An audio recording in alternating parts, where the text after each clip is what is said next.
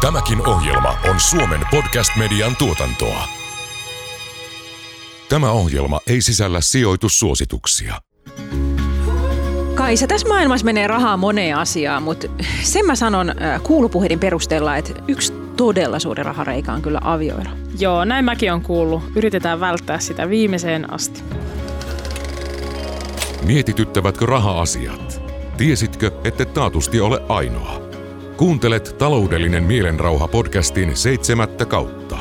Tässä podcastissa tavoitellaan taloudellista mielenrauhaa sijoittaja Jasmin Hamidin ja Danske Bankin sijoittamisen huippuasiantuntijan Kaisa Kivipellon johdolla. Tämän ohjelman tuottaa Danske Bank. Nyt puhutaan avioeroista.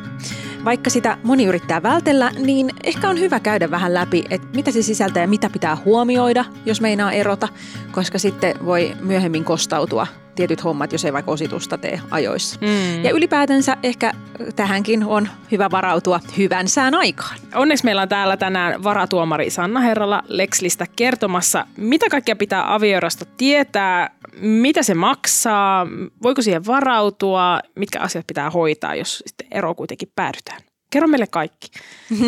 no niin, ja tämähän on pieni kokonaisuus. Kyllä. niin, nyt meillä on Kaisankaan vielä hyvän sään aikaan. Mm, mitä joo. meidän pitää tehdä? Niin. Tai Hyvä. olisi pitänyt tehdä jo. Piirrän tähän ilmaan tämmöistä aikajanaa, miten niin kuin näihin asioihin voi varautua. Ja oikeastaan se lähtee jo sieltä, te olette siinä vähän myöhässä, mutta ei mitään hätää, kaikki on vielä korjattavissa, mutta lähtee ennen sitä avioliittoa. Ja siitä kysymyksestä, että miten me niin kuin, äh, suhtaudutaan tähän avio-oikeuteen, mikä siinä avioliiton hetkellä syntyy toisen omaisuuteen tehdään päätös siitä, että aletaanko tekemään sitä avioehtosopimusta vai eikö aleta tekemään. Ja oikeastaan sitä niin kuin lopputulosta tärkeämpi minun mielestä sille, että, että miten asiat siitä eteenpäin etenee, on se keskustelu siitä, että mikä on meidän mielestä meidän parisuhteessa oikeudenmukaista taloudellisesti. Kun se keskustelu on hyvin käyty ja sen lopputuloksena usein tehdään se avioehtosopimus, sehän ei millään tavalla ole semmoinen niin yhden sisältöinen aina kaiken täysin poissulkeva sopimus, vaan se on räätälöitävissä ja, ja semmoinen hyvin yksilöllinen kahden osapuolen tekemä sopimus siitä, siitä omasta tilanteesta. Mutta kun se keskustelu on käyty hyvin ja tiedetään, että mitä itse asiassa se avio-oikeus ja mitä se avioliitto juridisesti tarkoittaa, niin sitten kun elämä menee eteenpäin ja tulee vuosia ja perhetilanne muuttuu ja varallisuus muuttuu ja kaiken näköistä kriisiä voi tulla, niin pystytään käymään tämä keskustelu uudelleen ja tavallaan niin kuin arvioimaan, että pitääkö meidän tämmöisessä tilanteessa tehdä muutoksia siihen suunnitelmaan, mikä me tehtiin silloin alun alkaen niillä palikoilla, mitkä meillä silloin oli.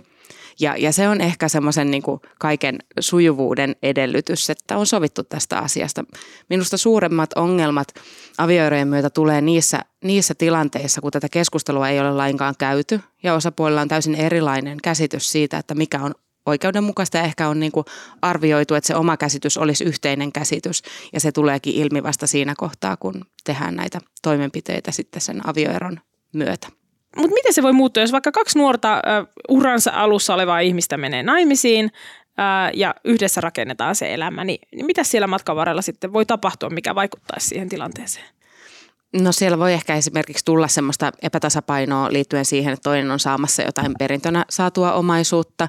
Ja toki sitten perhetilanteiden muutokset, että jos siellä on alun perin ajateltukin, että kumpikin pitää omansa, sitten tuleekin tilanne, että, perheeseen syntyy lapsia ja vaikka se lasten hoito jakautuu hieman epätasaisesti, toinen edistää uraa ja toinen jää kotiin lasten kanssa, niin tämmöiset tilanteet voi olla sitten niitä, missä halutaan tehdä näihin asiakirjoihin muutoksia, mutta tosiaan kun se muutos vaatii molempien suostumuksen, kun tämä on yhteinen sopimus, tämä avioehtosopimus, niin silloin on tietenkin tärkeää, että ollaan samalta viivalta lähössä mm. keskustelemaan. Niinpä. Mutta sitten jos ajatellaan meidän podcastissa, useammat kuulijat on naisia kuin miehiä ja sitten myös sen lisäksi useammin Suomessa naiset on kotona niiden lasten kanssa kuin, kuin miehet, niin eihän meidän naisten kannattaisi tehdä avioehtosopimusta. Kun ajatus varmaan monella on just, että se on se täysin poissulkeva sopimus. Niin, niin? Että, jos on, että ei se ole epäedullinen itse. Niin, mm. niinpä. Eikö silloinkaan siis vaan luottaa siihen tuota avio-oikeuteen, että pistetään sitten tasa ja nä, sillä eteenpäin. Näinhän, näinhän toki voi tehdä, äh, mutta tässä kohtaa sanoisin edelleen sitä, mitä aikaisemminkin, että se keskustelu tästä on se kaikista mm. tärkein, että päädytään siihen lopputulokseen, mihin päädytään keskustelemalla. Koska jos sitten tulee tämmöinen kriisitilanne ja, ja tulee se avioero, niin siinä kohtaa saattaa olla, että, että osapuolten se ajatus ei enää kohtaa. Toki sitten jos sitä avioehtosopimusta ei ole tehty, niin, niin silloinhan avioeron myötä tehdään omaisuuden ositus. Ja pitää tehdä, tämä on asia myöskin, mikä monilla suomalaisilla jää huomioimatta. Mm. Eli että tehdään kaikki niin kuin jaot kuntoon ja jaellaan kamat ja, ja tota, niin sitten ei tehdä mitään paperia ja se tulee vastaan ennemmin tai myöhemmin. Niin kerropa, kerropa vähän kauhutarinoita näistä Just niin. osituksista. Niin. Mutta siis miten voi olla mahdollista – erota virallisesti ja olla tekemättä sitä ositusta. Se mm. tuntuu musta ihan hassulta. Mm. Sen pitäisi olla osa sitä pakettia. Näinhän se pitäisi olla. Ja, ja laki näin edellyttää, mutta tota, niin, niin, niin, pankki usein vaatii sitä, jos tehdään rahoitukseen muutoksia tai maanmittauslaitos voi vaatia sitä, mutta, mutta jos ei niin kuin tämmöisiä kytköksiä ole, niin sitten, sitten voi, voi sieltä niin kuin luikerrella ilman, ilman tota kirjallista ositusta, mutta tosiaan kun se lain vaatimus on, niin, niin sitä viimeistään kuolin tilanteessa tarvitaan, että, että jos ei osituksia ole tehty ja papereita löydy, niin siellä voi sitten kuolinpesässä olla useampikin leski ja tuskin sekään on mikään miellyttävä tilanne, että meillä perunkirjoitustilaisuudessa Aivan. on monta leskeä. Eli jos nyt erotaan vuonna 2020 eikä tehdä ositusta ja sehän tarkoittaa sitten sitä, että, että siellä on vaikka sitten jäänyt asunto Helsingistä jakamatta ja sitten ihminen kuolee vuonna 2080 Joo. Mennään syvemmälle nyt tähän ositukseen. Sen jälkeen palataan vielä siihen aikajanaan vielä siihen niin kuin joo, ennen okay. kuin tehdään sitä ositusta. Mutta, mutta joo, osituksesta tosiaan se on niin kuin hyvä ottaa huomioon, mikä on myöskin tärkeä, minkä takia se kannattaa hoitaa alta pois mahdollisimman pikaisesti, sit kun se avioerotilanne on käsillä. Niin osituksen piiriin tulee ne varat, mitkä, mitkä osapuolilla on sillä hetkellä, kun se avioero hakemus on annettu toiselle osapuolelle tiedoksi, kun se avioero niin kuin tulee vireille käräjäoikeudessa niin se omaisuus, mitä kummallakin on nimissä silloin, on osituksen piirissä. Mutta se arvostetaan osituksen teko ajankohtaan. Eli jos me annetaan tässä monta vuotta mennä, niin se on tietenkin aika sattuman varasta, että minkä arvoista se omaisuus sitten siinä kohtaa on. Ja jos ajatellaan vaikka ihan, ihan tämmöistä sijoitusvarallisuutta, niin, niin saattaa olla, että siellä on niin kuin isojakin muutoksia tapahtunut. Ja Kyllä. se on myöskin syy tehdä se alta pois. Tämä ositusvaade on semmoinen, mikä ei vanhene. Eli toinen osapuoli voi sitä myöhemminkin vaatia ja odotella, että kurssit kehittyy suotuisasti. Niinpä, eli jos nyt on niinku, rahastosijoitus vaikka ja, ja, ja tuota, avioira tulee vireille ja sitten tuota, sehän no, osakemarkkinoilla tyypillisesti omaisuus tuplaa kerran kymmenessä vuodessa ää, niin kuin historian nähden, mm. niin tuota, voi olla 20 vuoden päästä nelinkertainen mm. omaisuus. Sitten vasta niin, kun ruvetaan laskemaan, että kuka, maksaa, kuka antaa rahaa varallisuutta kenelle. Niin. Mm. niin ja varsinkin sitten, jos on mennyt uudestaan naimisia useampi leski, niin, niin kyllä siinä on varmaan aika moni setviminen sitten, että mi, mi, mikä mm. kuuluu ja kenelle. Mm. Mm. Ja mä voisin ehkä sen, sen vielä niin kuin kertoa tässä, että mitä se ositus tarkoittaa. Sekin on, sekin on usein semmoinen, mikä ei välttämättä ole selvä ja se ei ole ihan niin kuin tota helppo asiakaan. Ja, ja varsinkin jos meillä on omaisuutta, joka on avio-oikeuden ulkopuolella esimerkiksi sen vuoksi, että se on tullut perintönä ja siellä testamentissa on suljettu saajan avio-oikeus pois, niin, niin tämmöiset omaisuuserät, mihin se avio-oikeus ei näistä syistä kohdistu, niin ne on niin kuin sen osituksen ulkopuolella. Ja osituksen sisällä on ne varat, joihin on toisella osapuolella se avio-oikeus. Se tarkoittaa sitä, että me listataan kummankin nimissä oleva varallisuus, arvostetaan se sen päivän arvoon ja katsotaan, että mitä jää kummallakin viivan alle. Ja sen jälkeen se, jolla on enemmän, tasaa toiselle puolelle sen verran, että molemmille jää yhtä paljon. Aivan. Ja sitten jos se ositus tehdään 20 vuoden päästä, vaikka kun on kuollut tai kymmenen vuoden päästä, kun menee uudestaan naimisiin ja tämä uusi puoliso on silleen, että nyt teet sen osituksen, minä haluan, että tämä on nyt ero on selvä, ettei se eksä kummittele. Niin Aivan. Sittenhän, sittenhän se on, mm. niin kuin, voi olla isokin osa sitä omaisuutta kuin mitä pitää antaa sille Exelle, jonka kai ei ollut yhteydessä kymmenen vuoteen. Mm. Joo, okei. Okay. No niin. Ja sitten jos tämä. palataan vähän sinne aikajanalle vielä, me puhuttiin sitä niin kuin lähtökeskustelusta, millä lähdetään liikkeelle Jaha. avioliittoon, mitä mä huomaan, että tänä päivänä niin kuin nuoret ihmiset käy molemmat tapaamassa lakimiestä erikseen ja, ja tulevat juristin juttusille ja, ja käydään läpi sitä, että mitä tämä avioikeus ylipäätään tarkoittaa ja minkälainen avioehtosopimus kannattaisi laatia. Niin se on todella ilahduttavaa ja, ja sitä lisää. Käydään se keskustelu tehdään tarvittava suunnittelu, sen vaatimat dokumentit. Sitten elellään elämää eteenpäin. Jos tulee semmoisia muutoskohtia varallisuuteen tai perhetilanteeseen, niin, niin palataan niihin aikaisemmin tehtyihin suunnitelmiin. Tarvittaessa tehdään muutoksia ja käydään sitä keskustelua.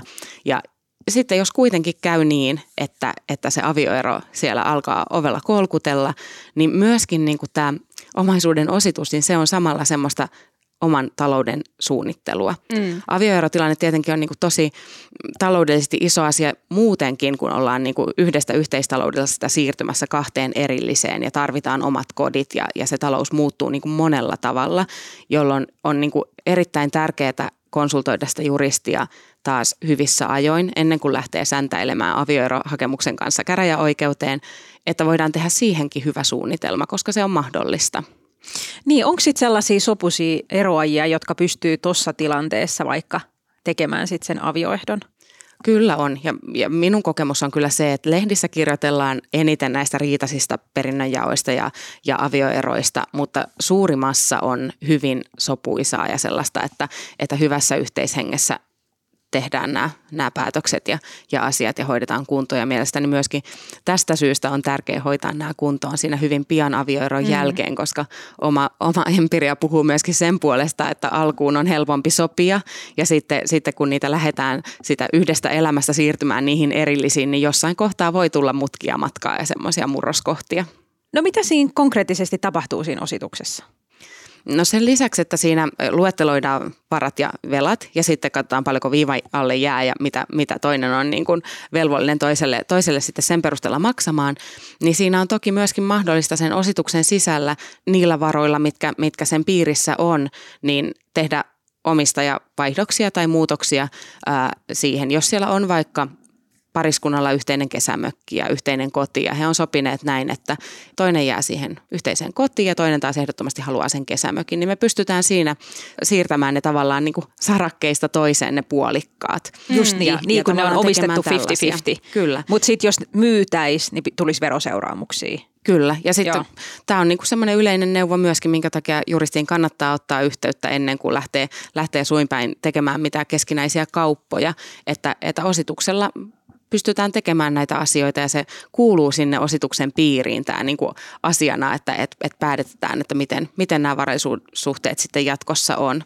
Joo, musta tuntuu, että to, niin on tosi yleistä ajatella, että kaikesta omistaa puolet. Mm. Et, ja sitten jotenkin ajatus, että sitten kun erotaan, niin pistetään niin kuin puoliksi mm. kaikki. Mm. Niin kuin, ei ota sä tuo puoli, sä tuo puoli. Mutta, mm. mutta sehän on just, että sillä on vaan merkitystä, että mitä siellä euroja on, niin kuin, kun otetaan varat ja velat huomioon Joo. ja sitten sieltä lähdetään setvimään. Ja sitten mm. myös se, että puretaan ne yhteisomistussuhteet. Ja joskus tietysti puolisot ajattelee, että no kesäpaikka on sellainen, mitä jatkossakin molemmat voi käyttää, että näin niin kuin sopuisasti mennään. Ja, ja niinhän se voi olla, mm. mutta tota, niin usein halutaan myöskin sitten purkaa sieltä ne yhteisomistussuhteet. Ei haluta enää jatkossa omistaa yhdessä asioita. Mm, kyllä. No ollaanko me siellä sun aikajanalla nyt niin kuin päästy loppuun, että ennen kuin menet naimisiin, niin pitäisi aloittaa se keskustelu – sitten mahdollisesti se avioehto ää, ja sitten vielä, sitten, jos se ero tulee, niin sitten se avioehdon mukaan mennään ja jos ei ole, niin sitten tuota, katsotaan sen lain mukaan ja sitten tehdään ositus. Tässäkö tämä nyt oli? Tämähän kuulostaa helpolta. Onko se sitten kun se tämmöistä? ositus on tehty, niin sitten ne aviovarallisuussuhteet on katkaistu. Ja, niin. ja tota, niin se on kyllä konkreettisesti se kohta, että ei tarvitse sitten sitä asiaa enää murehtia. Ainoa mitä täytyy tehdä on säilyttää se paperi, että se löytyy sitten Sitten aikanaan. kun aika jättää. Kyllä. Okei. No mutta missä kohtaa nämä hommat voi mennä pieleen ja millä tavalla?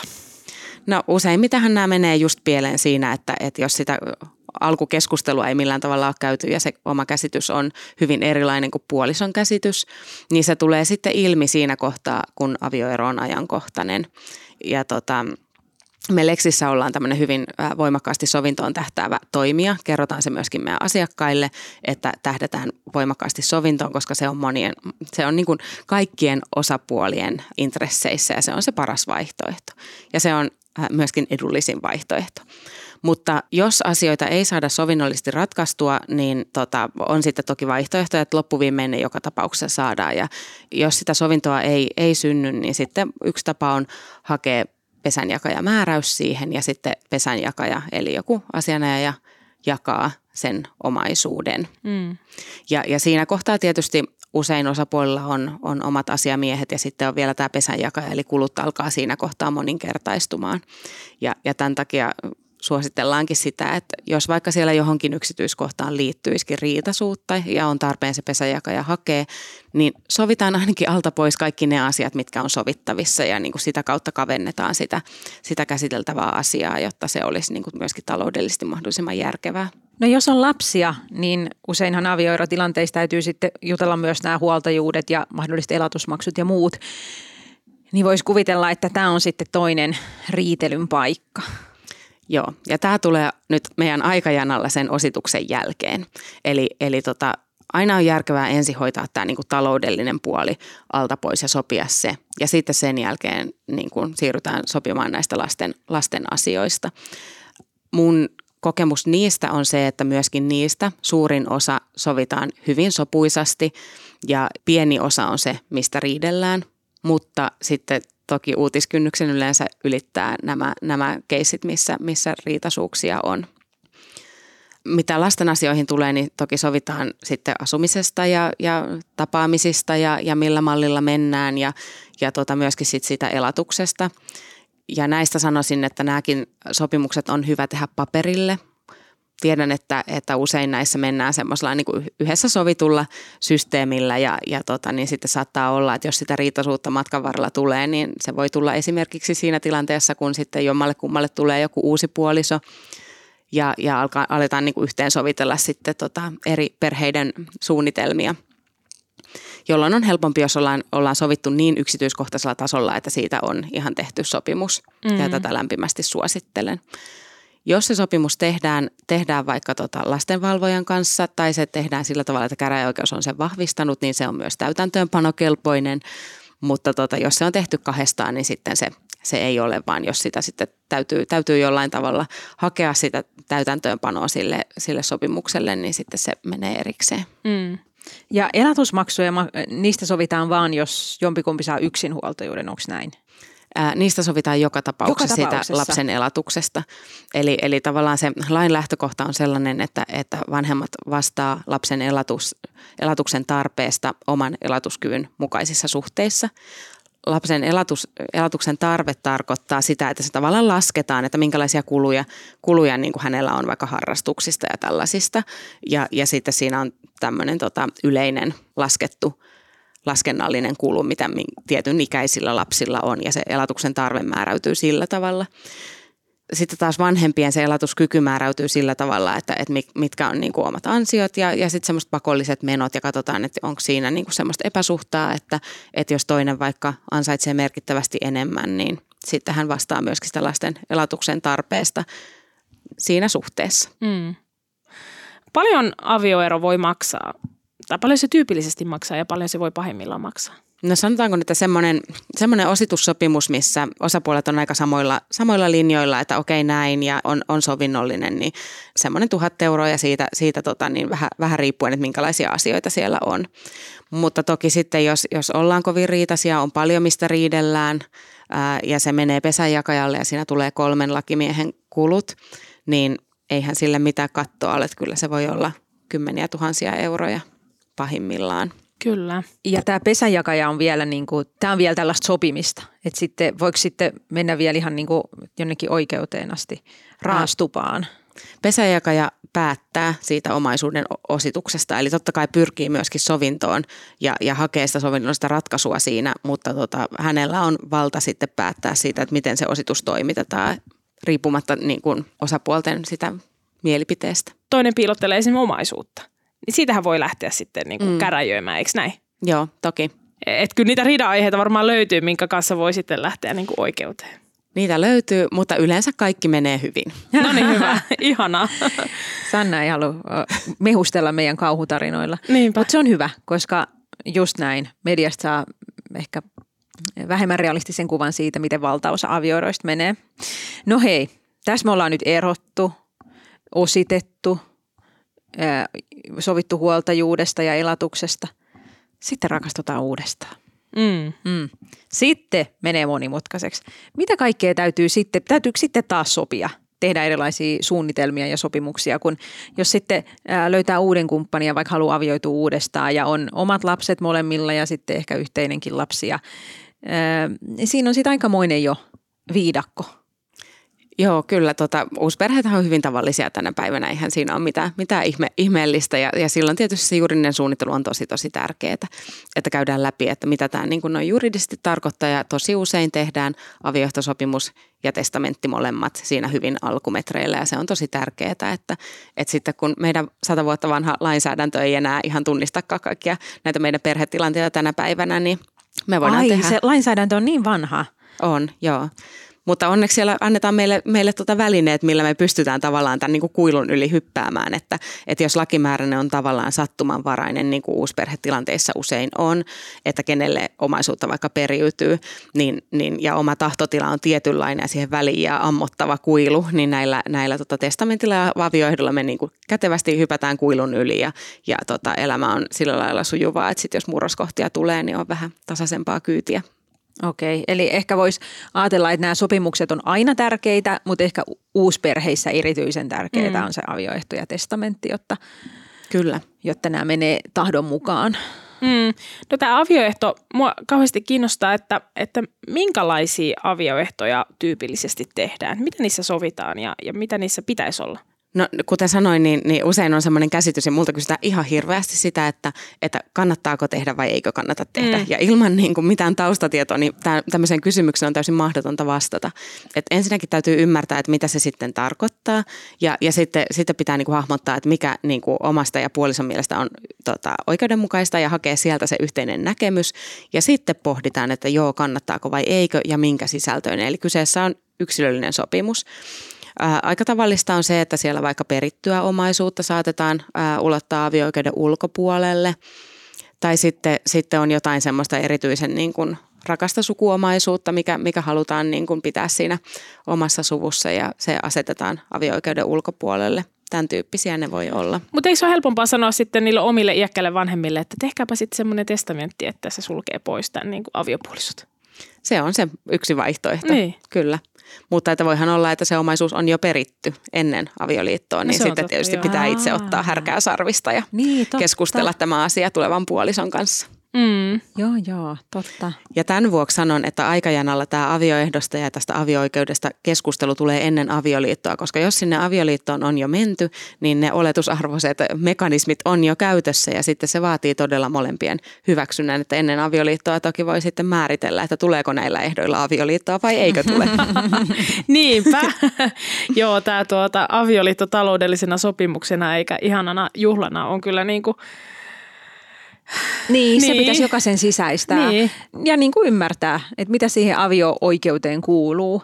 Että sitten jos onkin semmoinen niin kuin epäsuhtatilanne, että toinen on ollut kotona hoitamassa perhettä ja, ja toinen on kartuttanut varallisuutta ja tulee ero, niin, niin ei se toinen sitä kyllä kyni. Mm. Vaan sitten se menee lain mukaan oikein ja se on niin kuin jokainen on niin kuin avioliittoon mennyt vapaasta tahdosta ja niin kuin – Tämmöisiä keskusteluja välillä on, on niin kuin somessa niin, huomannut, että, että sitten kun joku kysyy mm. neuvoa, niin sitten siellä tuomitaan, että miksi haluat niin kuin riistää puolisosi ja niin kuin kyniä ja niin kuin, Juman kautta. Kai se mm. nyt on se toinenkin tiennyt mitä. Niin, totta kai täytyy aina niin kuin sopia, mutta että niin kuin silleen, Mä ymmärrän tämän hyvin, koska tämä on, niin kuin, on kysymys siitä, että, että lainsäädäntö perustuu tietynlaiselle oikeudenmukaisuuskäsitykselle, mikä varmaan on ollut semmoinen vallitseva silloin sata vuotta sitten, kun mm. tätä lainsäädäntöä on tehty. Ja, ja nyt meillä on niin kuin diversiteetti lisääntynyt ja perhemuodot on lisääntynyt ja meidän käsitykset ylipäätään tänä päivänä oikeudenmukaisuudesta on erilaiset kuin silloin, mutta sitten ne on myös yksilöllisemmät sanoisin, että et ihmiset ajattelee tosi eri tavalla, jolloin se keskustelu on välttämätön.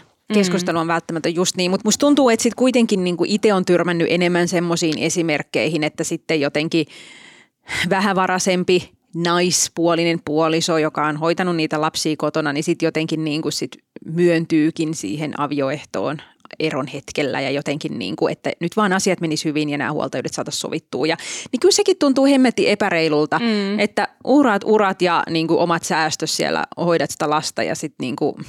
Sitten ei jää mitään käteen. Niin ja ehkä sanoisin, että riippumatta siitä, onko se avioehtosopimus tehty vai eikö ole tehty, niin kuin elämässä tapahtuu muutoksia ja se perhe muuttuu ja varallisuus muuttuu, niin kumpi tahansa voi osoittautua toisen osapuolen kannalta kohtuuttomaksi, kun tilanne on erilainen kuin mitä se oli silloin, kun mentiin avioliittoon. Niin. Jolloin, jolloin tavallaan se, että jos on kuitenkin sama käsitys, että miten me halutaan, että nämä asiat menee, niin sitten mä uskon, että siitä, siitä pystytään myöskin sopimaan eri tavalla siinä kohtaa, jos tilanne jollain tavalla muuttuu niin, että se ei olisi sitten kohtuuton kummankaan. Niin ja mm. varsinkin just tällaisessa tilanteessa, että on yhteisiä lapsia, niin voisi kuvitella, että molempien intresseissä olisi se, että molemmilla puolisolla olisi mahdollisuus hankkia oma koti ja semmoinen koti, joka olisi sen verran iso, että sinne mahtuisi myös ne lapset. Täällä on niin kuin hyvä puhua tämmöisestä epäitsekkyydestä, mutta ottakaapa vaan kymmenen vuotta, kun mulla on riitaisa ero ja mä yritän saada mun miehen perintömaat itselleni. Ei muuten tavallaan niin kuin, niin. Joo, tämä niin lasten etu, mutta kyllähän sitä kuulee niin karmeita juttuja myös niin kuin, vaikka ihan sijoituskeskustelussa, että, että voinko nyt avata lapselle niin sijoitustiliä, kun sitten mä pelkään, että eksä ottaa ne rahat joo. sieltä. Että kun voinko niin avata jotenkin salassa tilin lapsi? Niin. Joo, joo, ettei vaan eksä huomaa niitä ja ota niitä Niinpä. mun rahoja sen lapsen tililtä. No, tämä on vähän erilainen keskustelu, mutta, mutta että lapsen varathan yksiselitteisesti on lapsen varoja, että, no niin, että ne ei ole se. huoltajiensa varoja.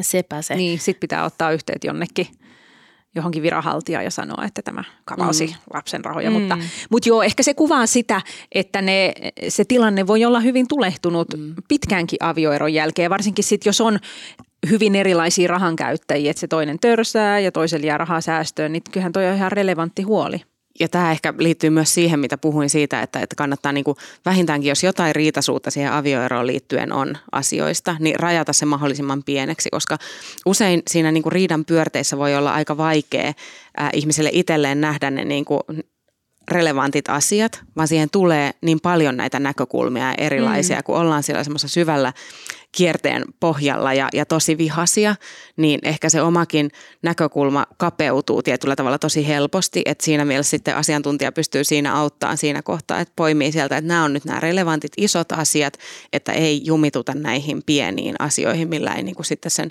talouden kokonaisuuden kannalta ole minkäänlaista merkitystä. No anna esimerkkejä, mitkä on ne relevantit jutut ja mitkä on ne sitten ne yksityiskohdat, mistä riidellään sitten turhaan? turhaan No isoja linjoja on toki sitten se, että mitä varoja siellä on kummallakin ja, ja miten sitten halutaan rakentaa jatkossa, että, että jääkö jompikumpi sitten siihen yhteiseen kotiin esimerkiksi ja haluaa siitä sen omistuksen täysin itselleen. Nämä on isoja asioita. Pieniä asioita on ne, että kumpi maksaa nettilaskun tässä kuussa ja, ja tämän tyyppiset, mitkä ei heilauta sitä tavallaan sitä Aivan. kokonaisuutta Kun olemme jo eronneet suuntaan. ja minä en enää siellä asu, mm. niin. niin maksanko silti tämän nettimaksun? Joo, Joo ja, ja tämmöiset asiat kuitenkin tota, mielestäni on helpommin sovittavissa kuin sitten ne niin kuin isot asiat, että kummalle kesämökki. Mm, kyllä. Joo, mutta ymmärtäähän se tietenkin, että siinä on suuria tunteita ja, ja paljon niin kuin sellaista niin kuin valtava elämänmuutos, että eihän se mm. helppo ole, ole varmaan kenellekään. Mm. Mm.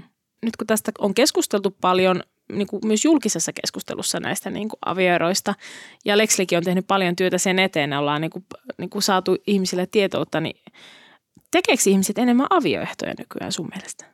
No en osaa tilastollisesti ottaa kantaa, että tehdäänkö niitä enemmän, mutta sen on huomannut, että minusta hieman, hieman niin paremmin näistä kyllä keskustellaan. Mm. Ja, ja sitten on tosi ilahduttavaa, kuten tuossa aikaisemmin totesin, että, että näitä, näitä nuoria, nuoria tulee, tulee juristin puheille ja, mm. ja pohtii niin omasta näkökulmasta ja haluaa ymmärtää, että mitä tämä tarkoittaa.